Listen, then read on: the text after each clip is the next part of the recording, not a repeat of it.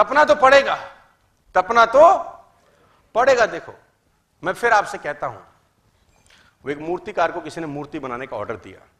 तो मूर्तिकार क्या था? वो जंगल में जाके दो पत्थर लेके आया बड़े बड़े उसने कहा, इससे मूर्ति बनाऊँगा। पूरी पुरानी कहानी है। मूर्ति बनाते बनाते जैसे उसने छणी हथौड़े का वार किया तो पत्थर में से आवाज़ आई stop it's painful it's very painful leave me मुझे छोड़ दो. तो मूर्तिकार ने उस पत्थर को छोड़ दिया, क्योंकि उसको दर्द हो रही थी। छीनी और हथौड़ी के चोट से। उसने दूसरा पत्थर उठाया और उस पर छेनी हथौड़े का वार किया। वार करते करते उसने बोला इज़ इट पेनिंग उसने बोला yes it's paining but you carry on yes it's paining but you carry on और वो बनाता रहा बनाता रहा बनाता रहा और दूसरा पत्थर मूर्त में कन्वर्ट हो गया। उसको ऑर्डर मिला था मंदिर मूर्ति बनाने का। और उसने शानदार भगवान की मूर्ति बनाई। दूसरा पत्थर जो चोट नहीं सह सका, वहीं पड़ा था। जिन्होंने ऑर्डर दिया था, वो लेने आए। उसने कहा, अवर, हमारी मूर्ति रेडी होगी? उसने बोला इन फ्रंट ऑफ़ यू तो वो ले जाने लगे। जब मूर्ति ले जाने लगे, ले जाते ले जाते ले जाते गेट पे ही रुक गए। उसने बोला, क्या क्या दिक्कत है? उसने बोला, इस पत्थर को भी साथ ले जाए क्या? जो चोट सह नहीं पा रहा था। उसने बोला, मेरे किसी काम का नहीं करोगे क्या? कह रहा, जब मूर्ति पे लोग प्रणाम करेंगे तो नारियल फोड़ने के काम आएगा।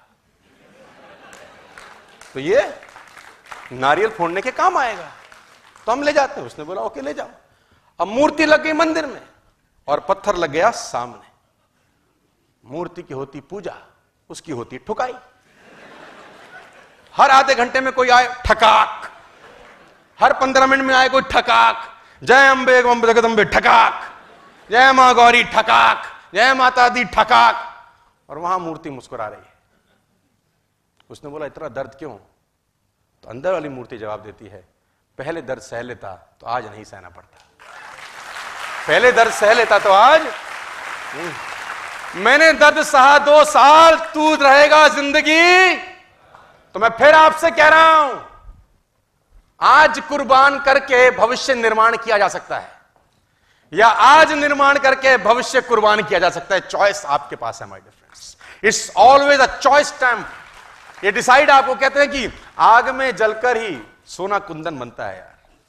है ना? अपने आप को जलाना तो जलाने को तैयार है कि नहीं? मुझे आज भी याद है, मेरे पास स्कूटर होता था, मैं सर्दियों में फॉलोअप करने जाता था। तो मेरी घर वाले मुझको बोलते थे, पाँच बजे सुबह सुबह नालायक कहाँ जा रहा है? तो हमने बोला कि हमको ऐसा सिखाया गया है कि 24 घंटे के अंदर अंदर फॉलोअप करना है। लेकिन मैं आपको एक बात और बताऊँ। ध्यान से सुनिएगा। सिर्फ़ छेनी हथौड़े के वार से ही कोई पत्थर मूर्त नहीं बनता।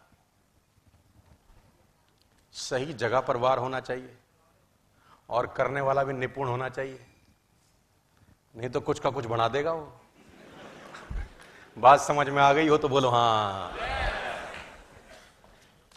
तो मूर्ति तभी बनेगी जब मूर्तिकार निपुण होगा और उसको पता होगा चोट कब ज़्यादा मारनी है और चोट कब कम मारनी तो सुबह सुबह पाँच बजे हम फॉलो पे जाते थे। सर्दी का मौसम था। मुझे आज भी याद है, कभी नहीं भूल सकते हम लोग।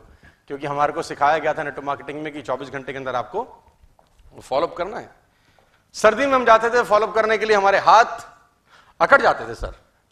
तो जो जिसके घर मिलने जाते थे, उसको प्लान दिखाया रहता था एक दिन पहले। तो उसके घर के सामने कभी कभी ऐसा रहता था कि वो अलाव जला के बैठे होते थे, वो लोग जो सफ़ाई कर्मचारी रहते हैं सुबह सुबह। देखा होगा आपने कभी कभी है ना? तो हम भी उनके साथ बैठ जाते थे। क्योंकि स्कूटर से हाथ ऐसे नहीं खुलते थे हमारे, ऐसे निकलते थे। क्योंकि अकड़ जाते थे सर। तो पहले तो पाँच मिनट वहाँ पर गर्म मारते थे अपने हाथ। फिर जब हाथ साथ ठीक रहते थे, फिर जाके उसकी कुंडी खटखटाते थे कि जाग जा, पापा आ गए हैं। अब वो करेगा कि नहीं करेगा सेकेंडरी इश्यू है। जुड़ेगा कि नहीं जुड़ेगा, ये सेकेंडरी इश्यू है। लेकिन अपनी दस्तक तय थी। और मुझे एक बात का हमेशा से विश्वास और प्राउड रहा है अपने ऊपर कि जिसको व्यक्ति को मैंने प्लान एक दिन पहले दिखाया, अगले दिन 11 बजे से पहले मैं उससे मिलाता था। करेगा कि नहीं करेगा, वो उसका कंसर्न है, मैं अपना काम पूरा करके आता था। क्योंकि पहले सुबह सुबह तीन घंटे, चार घंटे में फॉलोअप करने में सबसे बड़ी सुविधा यह थी कि साला घर ही मिलेगा। कहीं जा ही नहीं सकता। कुछ कुछ तो दोस्त ऐसे थे जिनके बिस्तर में घुस जाते थे अपन। उनकी माँ से पूछा, कहाँ है? तो बोला वहाँ तो सो गए साथ में, उठ उठ। तो बोले, कौन है रे? सो रहा है, दुनिया नोट छाप रही है, गधे तो ऐसे भी हमने कांड किए बहुत सारे कांड हमने ऐसे किए ओपनली हम आपको नहीं बता सकते। तो उतना ही बताएँगे जितना सेंसर बोर्ड से अप्रूव्ड है। साल take you to the next level वर मांगो पे ध्यान रखिएगा कि ये आपकी समस्या पता क्या है?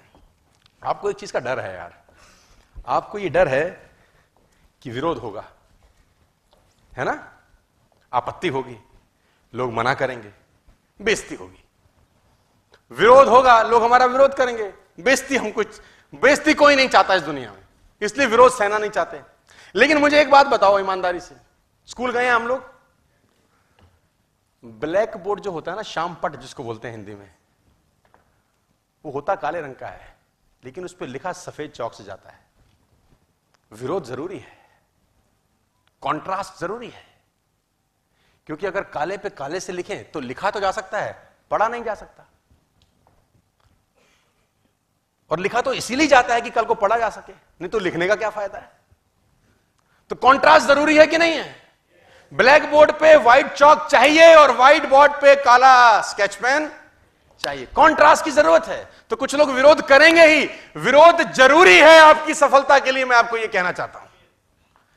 जो लोग मना कर रहे हैं, ये ज़रूरी है, क्योंकि ये नहीं रहेंगे तो कॉन्ट्रास्ट नहीं होगा। वो प्लस और माइनस मिलकर ही लाइट जलता है। तो तकलीफ़ लेने का ज़रूरत